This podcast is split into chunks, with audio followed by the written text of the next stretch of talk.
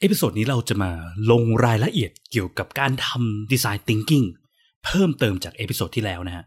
เราจะมาพูดถึงปัญหาขององค์กรหลาย ๆ ที่ในปัจจุบัน ว่าทำไมดีไซน์ thinking ถึงเป็นสิ่งที่องค์กรในปัจจุบัน ทุกๆที่ควรจะต้องนำไปใช้ แล้วก็เราจะมาดูกันต่อว่า ขั้นตอนในการทำดีไซน์ thinking แต่ละขั้น มันมีรายละเอียดยังไง และต้องทำอะไรกันบ้าง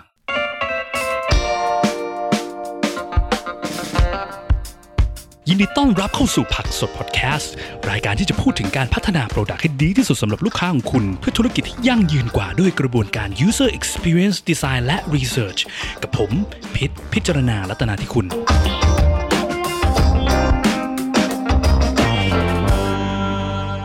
สวัสดีครับก็ episode นี้จากที่ได้เกริ่นไปนะว่าเราจะมาคุยเรื่อง Design Thinking กันต่อนะ เพราะว่าคราวที่แล้วเราแค่คุยกันว่า Design Thinking กับ UX มันต่างกันอย่างไรบ้าง ตอนนี้เราจะมาลงรายละเอียดเพิ่มเติมเกี่ยวกับการทำ Design Thinking ดีกว่านะครับ ทีนี้ขอย้อนกลับไปใหม่เนาะว่า Design Thinking คืออะไรและทำอย่างไรบ้างนะครับ ก็อินโทรนิดๆจากคราวที่แล้วเนาะคราวที่เราได้พูดไปแล้วว่า Design Thinking เนี่ยมันเป็นกระบวนการคิดใช่ไหมตามชื่อมัน Design Thinking มีคาว่า Thinking อยู่ใช่ไหมกระบวนการคิดตามรูปแบบที่ดีไซเนอร์ มักจะใช้กัน โดยที่เขาพบว่าเมื่อเราคิดแบบดีไซเนอร์มันจะช่วยให้เราแก้ปัญหาแรงๆ ที่เรามีอยู่ได้ โดยที่ปัญหาเหล่านี้เป็นปัญหาที่เกี่ยวข้องกับมนุษย์อะเนาะเมื่อเรามีปัญหาเช่นคู่แข่งมา disrupt ตลาด หรือว่าเราเสีย cost กับองค์กรไปมากกับการที่พนักงานไม่สามารถทำอะไรได้เร็วได้อะไรเงี้ยเราอยากจะแก้ไขปัญหาเหล่านี้ อยากจะคิดอะไรใหม่ๆ ที่มันนอกกรอบ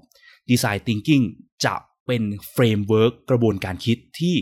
เราถ้าเราทำตาม Design Thinking เนี่ยมันจะช่วยให้เราเบรกกรอบเหล่านี้ได้ เพื่อแก้ปัญหาเหล่านี้แล้วก็สร้างนวัตกรรมใหม่ๆ ในองค์กร แต่ว่าคำว่านวัตกรรมในที่เนี้ยเราไม่ได้หมายถึงแบบสร้างรถบินได้อะไรเงี้ยนะไม่ได้สร้างแบบว่ารถไฟฟ้าสร้างอะไรแบบจรวดรุ่นใหม่เลยไม่ได้ถึงขนาดนั้นเขาว่านวัตกรรมคือการสร้างของใหม่ ๆ ที่มันสร้าง value ใหม่ ๆ ได้นะครับ เมื่อมันเราสร้าง value ใหม่ ๆ ได้ มันก็แปลว่า เราเกิด product ใหม่ๆ ที่จะไปขายลูกค้าแล้วก็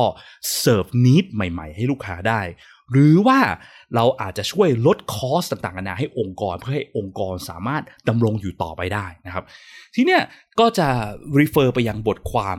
ของนิตยสาร Wired Magazine นะเดี๋ยวผมโพสต์ลิงก์ไว้ด้านล่างแล้วกันเผื่อใครสนใจอยากจะไปอ่านเพิ่ม เขาก็ลงรายละเอียดที่น่าสนใจหลายอย่างเลย คือเขาบอกว่า Design Thinking เนี่ยหลักๆเนี่ยมันถูกสร้างขึ้นมา เพื่อสำหรับองค์กรที่ ขาดประสิทธิภาพในการที่จะ create สิ่งใหม่ ๆ ในเคสที่มันรุนแรงมากๆคราวที่แล้วผมใช้คำว่า wicked problems นะปัญหาที่มันไม่ได้แก้ง่ายๆ เช่นแบบอย่างที่เมื่อกี้บอกไป เสีย cost มากๆ กับ process การทำงานแบบเดิมๆ การทำเซลล์แบบเดิมๆ การที่ลูกค้าไม่ซื้อ product เดิมของเรา เราจะแก้ไขปัญหายังไงโอ้มันไม่รู้เลยอะธุรกิจเราทำแบบนี้มา 30 ปี 50 ปีแล้วเราจะเปลี่ยนกระบวนการยังไงดี ถ้าเราเริ่มคิดแบบดีไซน์ thinking เนี่ยมันก็จะช่วยให้เราเบรกกรอบเดิมๆที่เราเคยทำมาบ่อยๆได้นะครับ หรือว่าองค์กรที่สร้าง product ใหม่ๆมา ก็ไม่ตอบโจทย์ need ต่อคน ลูกค้าก็ไม่ซื้อลูกค้าก็ไม่ใช้ลูกค้าหายไปใช้คู่แข่งเพิ่มขึ้นเรื่อยๆเรื่อยๆเรื่อยๆอย่างเงี้ยเราจะทำไงดี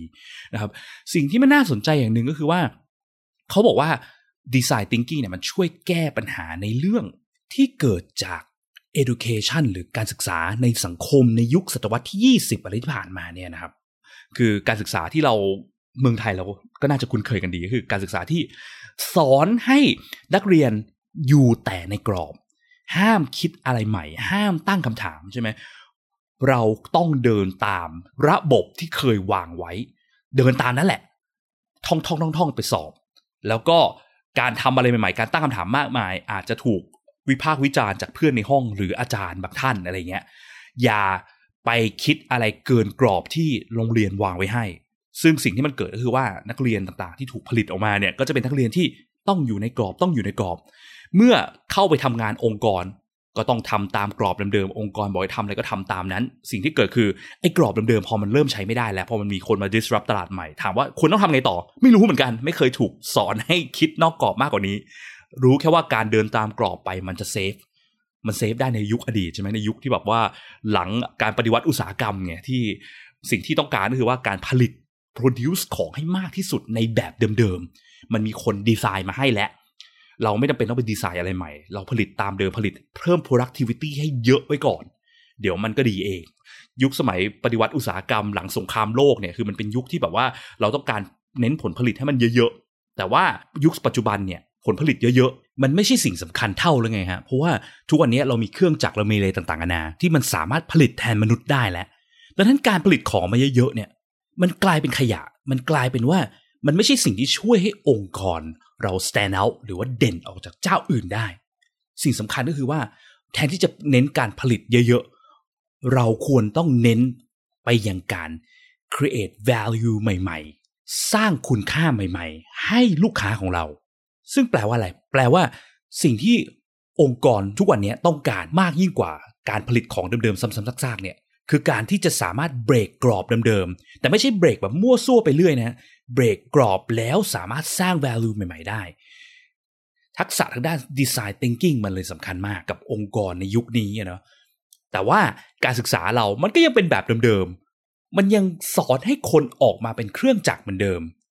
ทีนี้ผลพลอยได้ที่มันตามมาของการศึกษาในยุคแบบเดิมๆ ก็คือว่า เราก็มีคนในองค์กรยุคเก่าๆ ที่ ไม่ได้มองว่าเราควรต้องสร้างอะไรใหม่ๆ พยายามยึดติดกับกรอบเดิมๆ ซึ่งคนยุคนี้เขาบอกว่าก็จะเป็นคนยุคแบบ Baby Boomer แล้วก็ Gen X ที่ทุกวันนี้ก็จะกลายเป็นระดับผู้บริหารระดับสูงนะฮะ พอเป็นผู้บริหารระดับสูงสิ่งที่เกิดคืออะไรก็คือว่า องค์กรก็มักจะต้องเดินตามกรอบของผู้บริหาร ผู้บริหารเข้าใจทุกอย่าง ผู้บริหารรู้ทุกเรื่อง การจะสร้างอะไรใหม่ ๆ ต้องได้รับการอนุมัติจากผู้บริหารก่อน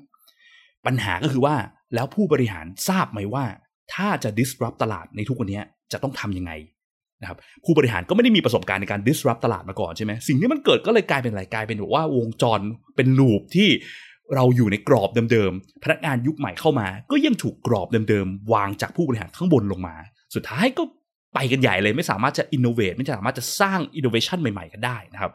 ก็คือสรุปง่ายๆ คือว่าองค์กรเนี่ยขาด capability หรือความสามารถในการสร้าง value ใหม่ ๆ ให้สู่ตลาด หรือแม้กระทั่งการสร้าง value ให้องค์กรตัวเองเนาะในการแก้ปัญหาพวก process การทำงานที่มีปัญหาอะไรเงี้ยทีเนี้ยสิ่งหลักๆของ design thinking คือว่ามันจะต้องมีการ challenge assumption เดิมๆว่ากรอบเดิมๆที่เราเคยมีเนี่ยมันยังถูกต้องจริง ๆ หรือเปล่าในทุกวันนี้ หรือว่ามันมีจุดไหนของกรอบเดิมๆเราเนี่ยที่มันควรจะต้องถูกเปลี่ยนแปลงเราสามารถเปลี่ยนแปลงมันได้ เพื่อที่จะได้บรรลุวัตถุประสงค์ในการสร้าง value ใหม่ๆ แต่ว่ามันไม่ใช่แค่ว่าเราแบบวันหนึ่งเราอยากเปลี่ยนแล้วก็แบบลุกขึ้นมาอะเปลี่ยนกันดีกว่า เพราะถ้ามันเปลี่ยนง่ายขนาดนั้นมันก็คงเปลี่ยนกันไปนานแล้วจริงไหมฮะไอ้ design thinking เนี่ยมันก็เลยจะมีขั้นตอนต่างๆที่ถ้าใครอยากจะเกิดการเปลี่ยนแปลงขึ้นเนาะก็ต้องทำตามขั้นตอนเหล่านี้ รายละเอียดขั้นตอนของการทำดีไซน์ thinking เนี่ย จริงๆมันจะมีหลาย approach เหมือนกันเนาะแต่ว่า basic principle เนี่ยมันเหมือนกัน แต่ผมขอยกตัวอย่างขั้นตอนในรูปแบบหนึ่งที่เรามักจะได้ยินกันบ่อยๆนะก็คือเขาบอกว่า design thinking เนี่ยแบ่งเป็น 5 5 ขั้นนะครับก็คือว่า empathize define ideate prototype แล้วก็ test 5 อย่าง empathize define ideate prototype test คืออะไรบ้าง จริงๆ ถ้าลองดูแต่ละขั้นเนี่ยมันจะค่อนข้าง make sense ในตัวมันเองนะครับขั้นแรก empathize ก่อนกัน empathize ใช่ไหมคือภาษาไทยเนี่ยเป็นคำที่แปล อาจจะแปลยากนิดนึงคือแปลว่าเห็นอกเห็นใจหรือว่า แต่ว่าขอขอไม่ขออนุญาตไม่แปลตรงๆแล้วกันนะครับ แต่ขออธิบายความหมายและให้เก็ตความหมายเข้าไปแบบคร่าวๆแล้วกัน empathize หรือเขาใช้คาว่า deep understanding ก็ได้ ก็คือการที่บอกว่าเข้าใจถึงปัญหาก่อนว่าปัญหาที่เรามีปัจจุบันเนี่ยคืออะไรที่เราพยายามจะอยากจะแก้ใช่ไหมคือหลักๆเนี่ยมันก็คือเช่นสมมติว่าอะลูกค้าอย่างเงี้ย เราถ้าเราสร้าง product เดิมๆ ขอยกเคสโกดักฟิล์มก็แล้วกัน product เดิมๆ คือฟิล์มใช่ไหมโกดักฟิล์มสร้างฟิล์ม แต่วันดีคืนดีมีกล้องดิจิตอลเกิดขึ้นมาในตลาด ถามว่าปัญหาของลูกค้าเนี่ยที่เขาต้องใช้ฟิล์มเนี่ยคืออะไร เราเข้าใจหรือยังลูกค้าไม่ได้ซื้อฟิล์ม เพราะว่าอยากจะได้ฟิล์มใช่ไหมแต่ลูกค้าซื้อฟิล์มเพราะว่าฟิล์มมัน serve need อย่างอื่นของเขา เราเข้าใจหรือยังว่าปัญหาที่ลูกค้ามี ถ้าเขาไม่มีฟิล์มเนี่ยคืออะไร นะครับขั้นนี้มันก็จะเป็นขั้นที่เกี่ยวข้องกับการไปลงไปทำ research การไปคุยกับ user ไปคุยกับลูกค้าที่แท้จริงของเราใช่ไหมอย่าคิดเองเออเองเพราะว่าคิดเองเออเองมันเป็นมุมมองของเราไม่ใช่คนซื้อ สุดท้ายคนจะซื้อของได้ ของนั้นอะมันจะต้องช่วย serve need ของเขาช่วยแก้ปัญหาให้เขาได้ใช่ไหม แล้วเขาก็จะซื้อมัน เขาก็จะอุดหนุนมัน เขาก็จะใช้มัน แต่ถ้าเกิดวันดีคือดี มีของที่เสิร์ฟนี้ได้ดีกว่า แก้ปัญหาได้ดีกว่าเดิม คนเขาก็จะหันไปใช้อย่างอื่นแทนนะครับ ทีเนี้ยจากขั้น empathize เนี่ยหรือว่าทำความเข้าใจปัญหาแล้วเนี่ยขั้นต่อมาคือขั้น define define เนี่ยคือขั้นที่หลังจากที่เราเข้าใจปัญหาเนี่ยซึ่งปัญหาเนี่ยมันจะมีมากมายไก่กองแบบเต็มไปหมดเลยนะฮะเราจะต้อง define ก่อนสรุปสโคปก่อนว่าแล้วเราจะแก้ปัญหาไหนก่อนปัญหาไหนหลัง เพราะว่าปัญหา wicked problem ที่พูดไปเนี่ย มันมักจะไม่ใช่ปัญหาที่แบบชัดเจน clean แบบว่า ไม่ใช่ว่าเข้าใจได้ง่ายๆดี มันมักจะมีปัญหาซ้อนปัญหาซ้อนปัญหามีปัญหาซ่อนอยู่เต็มไปหมดอะไรเงี้ยนะครับ อย่างตัวอย่างก็เช่น เคยทำโปรเจกต์เนาะกับลูกค้า ซึ่งก็เป็นองค์กรระดับขนาดใหญ่มากอะไรเงี้ย แล้วก็เป็นโปรเจกต์ redesign ตัวเว็บไซต์ ซึ่งเราก็เป็นลงไปนั่งทำ research ไปนั่งคุยกับ user คนที่ใช้งานเว็บไซต์ของอลูกค้าเจ้าเนี้ยกันบ่อยๆเนาะสิ่งที่มันเกิดคือปัญหาจากแค่เว็บไซต์ที่ตอนแรกเราเข้าใจว่าเออเว็บไซต์เนี่ยเมนูมันหาของยาก กลับกลายเป็นว่ามันลงลึกไปยังถึงขั้น culture หรือว่าวัฒนธรรมขององค์กร คือเนื่องจากเมนูของเว็บไซต์ แต่ละเมนูเนี่ยมันถูกรับผิดชอบโดยแผนกแต่ละแผนกในองค์กรที่แตกต่างกัน สิ่งที่เกิดคือแต่ละแผนกไม่ได้คุยกันเอง หรือที่ภาษาทางธุรกิจเขาเรียกว่าไซโลนะคือ แต่ละคนต่างคนต่างทำงานอยู่ในทีมของตัวเอง ไม่คุยข้ามแผนกกันพอไม่คุยข้ามแผนกสิ่งที่เกิดคือ แต่ละแผนกก็โยนเมนูของตัวเองออกมา โยนโยนโยนโยนโยน กลายเป็นว่ามีเมนูที่ซ้ำซ้อนซ้ำซ้อนกันเต็มไปหมด คนเข้ามาเห็นชื่อเมนูแต่ละอันก็งงว่าเฮ้ยมันต่างยังไงวะ คนก็ใช้เมนูพวกนี้ไม่ได้สุดท้ายคนก็เลิกใช้ อะไรเงี้ยนะครับสุดท้ายคนก็ต้องไปโทรหา call center แทน ซึ่งก็กลายเป็นเพิ่มภาระให้ call center อะไรเงี้ยกลายเป็นว่าถ้าเราอยากจะแก้ปัญหาเกี่ยวกับเมนูในเว็บไซต์เนี่ยมันไม่ใช่แค่ว่า เราซึ่งเป็นทีมภายนอกเข้ามาแล้วชี้นิ้วบอกทันทีได้เลยว่าเฮ้ยเปลี่ยนชื่อเมนูนี้เดี๋ยวนี้ มันทำไม่ได้ เพราะว่าชื่อเมนูแต่ละอันเนี่ยมันเกี่ยวข้องต่อเนื่องไปยังแผนกแต่ละแผนกที่เขาดูแล ถ้าเราไปเปลี่ยนชื่อปุ๊บ สิ่งที่มันเกิดก็คือว่าข้อมูลที่แผนกเขามีเนี่ยมันก็จะต้องไปเปลี่ยนแปลงตามอะไรอย่างเงี้ยนะครับ ซึ่งถ้าจะแก้ปัญหานี้จริง ๆ จัง ๆ เนี่ย มันจะต้องแก้ระดับองค์กร แก้เขาเจอองค์กรให้แต่ละทีมหันมาคุยกันให้ได้ ซึ่งมันไม่ใช่งานเราไง เพราะว่าเราแค่เข้าไปเพื่อแก้เว็บไซต์นี้นะครับ ดังนั้นขั้น define เนี่ยขั้นที่ 2 ของ design thinking เนี่ย เราก็ต้องวางสโคปก่อนว่าตกลงแล้วเนี่ย เราจะแก้ถึงขั้นลงลงไประดับองค์กรหรือเปล่า หรือว่าเราจะแก้เท่าที่เราจะทำได้ก่อน เช่น อย่างน้อยเอาเมนูแต่ละอันมาแล้ว อธิบายความหมายเพิ่มเติมให้แต่ละทีมช่วยปรไว้ความหมายเพิ่มเติมไหม หรือว่าเราจะจัดสร้างเป็นหน้าใหม่ขึ้นมา โดยที่เอาข้อมูลซ้ำๆของแต่ละทีมเนี่ยมารวมกันหรืออะไรเงี้ยนะครับ มันจะต้องดีฟาให้ชัดเจนกว่าเราจะแก้แค่ไหน เพราะเราไม่สามารถแก้ได้ทุกอย่างณเวลาเดียวกันในในตอนนี้นะครับ และความสำคัญอีกอย่างหนึ่งขั้น define เนี่ยก็คือการวางสิ่งที่เรียกว่า problem statement คือการวางโจทย์ว่าสุดท้ายแล้วโปรเจกต์เนี้ย สิ่งที่เราพยายามจะแก้ไขคืออะไรนะครับ อันนี้สำคัญมากเลย ถ้าเราวางไม่ดีดีไซน์เราที่ทำออกมา ไม่ว่ามันจะดีแค่ไหน มันจะเละเทะนะครับอย่างตัวอย่างเช่นการแก้ไขเมนูอันนี้เนาะหลาย ๆ ครั้งเนี่ยที่ที่เคยเจอคือว่าองค์กรเนี่ยสับสนว่ากำลังพยายามทำอะไรอยู่ เช่น สมมุติว่าตอนแรกเนี่ย รู้ว่าคนเข้าเว็บไซต์มาแล้วคนไม่ซื้อของกับเว็บไซต์เราอะไรอย่างนี้ใช่ไหมแล้วก็ไปนั่งรีเสิร์ชพบว่าโอเค คนเข้ามาแล้วคนสับสน ไม่แน่ใจว่าต้องกดเมนูไหนกันแน่ถึงจะไปถูกทางถึงจะหาโปรดักที่เขาต้องการเจอ หลังจากนั้นก็เลยเริ่มตั้งโจทย์ ในขั้น define เนี่ยว่าโอเค เราต้องการที่จะแก้เมนู แต่สิ่งที่มันเกิดคือว่าไม่ได้ระบุชัดเจนไงว่าแก้เมนูไปเพื่อวัตถุประสงค์อะไรยังไง โจทย์จริง ๆ คืออะไร ซึ่งสุดท้ายสิ่งที่มันเกิดคืออะไร แต่ละคนแต่ละทีมโผล่เข้ามา แล้วก็มานั่งออกสิทธิ์ออกเสียงกันว่า เฮ้ย เราเปลี่ยนชื่อเมนูให้ฟังดูเก๋กว่านี้ดีไหมลองใส่คำบรรยายเข้าไปเพิ่มคำเดิมมันฟังดูน่าเบื่อ เช่นอะแก้เมนูชื่อสินค้าอย่างเงี้ยอาจจะไปเปลี่ยนชื่อเป็น special offering ของเรา ซึ่งแบบคนทั่วไปเข้ามาอะไรคือ offering วะ งงเข้าไปใหญ่สุดท้ายแทนที่มันจะแก้ปัญหาเดิมที่เรียนรู้จากขั้น empathize มา กลายเป็นสร้างปัญหาเพิ่ม อะไรอย่างนี้ก็มีเหมือนกันนะครับดังนั้นการระบุ problem statement ให้ชัดเจนว่า เราจะแก้ปัญหาอะไรยังไง เพื่ออะไรเนี่ยระบุสโคปให้มันชัดเจน มันจะช่วยลดความผิดพลาดและลดปัญหาที่มันจะเกิดขึ้นในขั้นต่อไปได้เยอะมาก จากขั้นที่ 2 define เนี่ยหรือว่าสโคปลงไปว่าจะแก้ปัญหาแค่ไหน มาขั้นที่ 3 คือขั้นที่เรียกว่า ideate ideation เนาะขั้นที่ generate design ไอเดียใหม่ ๆ ideation เนี่ยเป็นขั้นที่แบบว่า หลาย ๆ ที่ทำก็สนุกกันนะคือการเอาคนมานั่งรวมกัน แล้วก็ generate design idea เอาคนจากหลากหลายทีมด้วยซ้ำที่สาเหตุที่ต้องเอาคนจากหลากหลายทีมมาช่วยกันเจเนเรตเนี่ยเพราะว่าหลาย ๆ ครั้งไอเดียดี ๆ มันไม่ได้มาจากทีมเดียวไงมันมันจะมาจากหลายที่นะครับ และ ก็ไม่จำเป็นที่จะต้องมานั่งพร้อมกันก็ได้นะ จริงๆแล้วไอเดียดีๆดีไม่ดีเนี่ย คนที่อยู่เบื้องล่างเช่นทีม ที่เขาคุยกับลูกค้าตรงๆเนี่ยเขาอาจจะมีไอเดียมาจากลูกค้าที่ลูกค้าเล่าให้ฟังหรือด่าให้ฟังตลอดเวลาเนี่ยก็เป็นไปได้เช่นทำไมคุณไม่มีแบบนี้คะคู่แข่งเขามีอย่างนี้อะไรเงี้ยหรือถ้ามันเป็น process พนักงานภายในเงี้ยเช่นสมมติว่าเรามีโรงงานใช่ไหมแล้วรายการผลิตเราเนี่ยมันไม่ make sense หลาย ๆ จุดการไปฟังจากพนักงานที่ทำงานจริง ๆ ในรายการผลิตเนี่ย จับต้องกับลายจริงๆเนี่ยเขาอาจจะเห็นอะไรหลาย ๆ อย่างที่มากกว่าเราก็เป็นไปได้นะครับ ideation การ generate ไอเดียให้มากๆเนี่ย key หลักมันคือ อย่าเพิ่งรีบฟันธงว่าเราจะทำอะไร generate รวบรวมไอเดียให้ได้มากที่สุดก่อนแล้วค่อยคัด เพราะว่าถ้าเรารีบกระโดดไปคัดไอเดียฉันจะทำสิ่งนี้ทันทีเนี่ยมันมีโอกาสที่ไอเดียที่เราจะเอาทำทันทีเนี่ยมันไม่ work สูง เพราะว่าตอนนี้เรากำลังพูดถึงสิ่งเรียกว่า wicked problems ปัญหาที่แก้ปัญหาได้ยากมาก ถ้าเรามาถึงเรารีบฟันธงทันทีว่าจะแก้ปัญหาเนี้ยต้องใช้ไอเดียนี้ทันที โอ้โหถามว่าจะ work จริงหรือเปล่า มัน เพราะว่าถ้าไอเดียที่มันมันลอยมาเร็วๆ แล้วเรารีบทำเร็วๆเนี่ย มันก็มีโอกาสที่เราก็น่าจะทำไปตั้งนานแล้วจริงไหม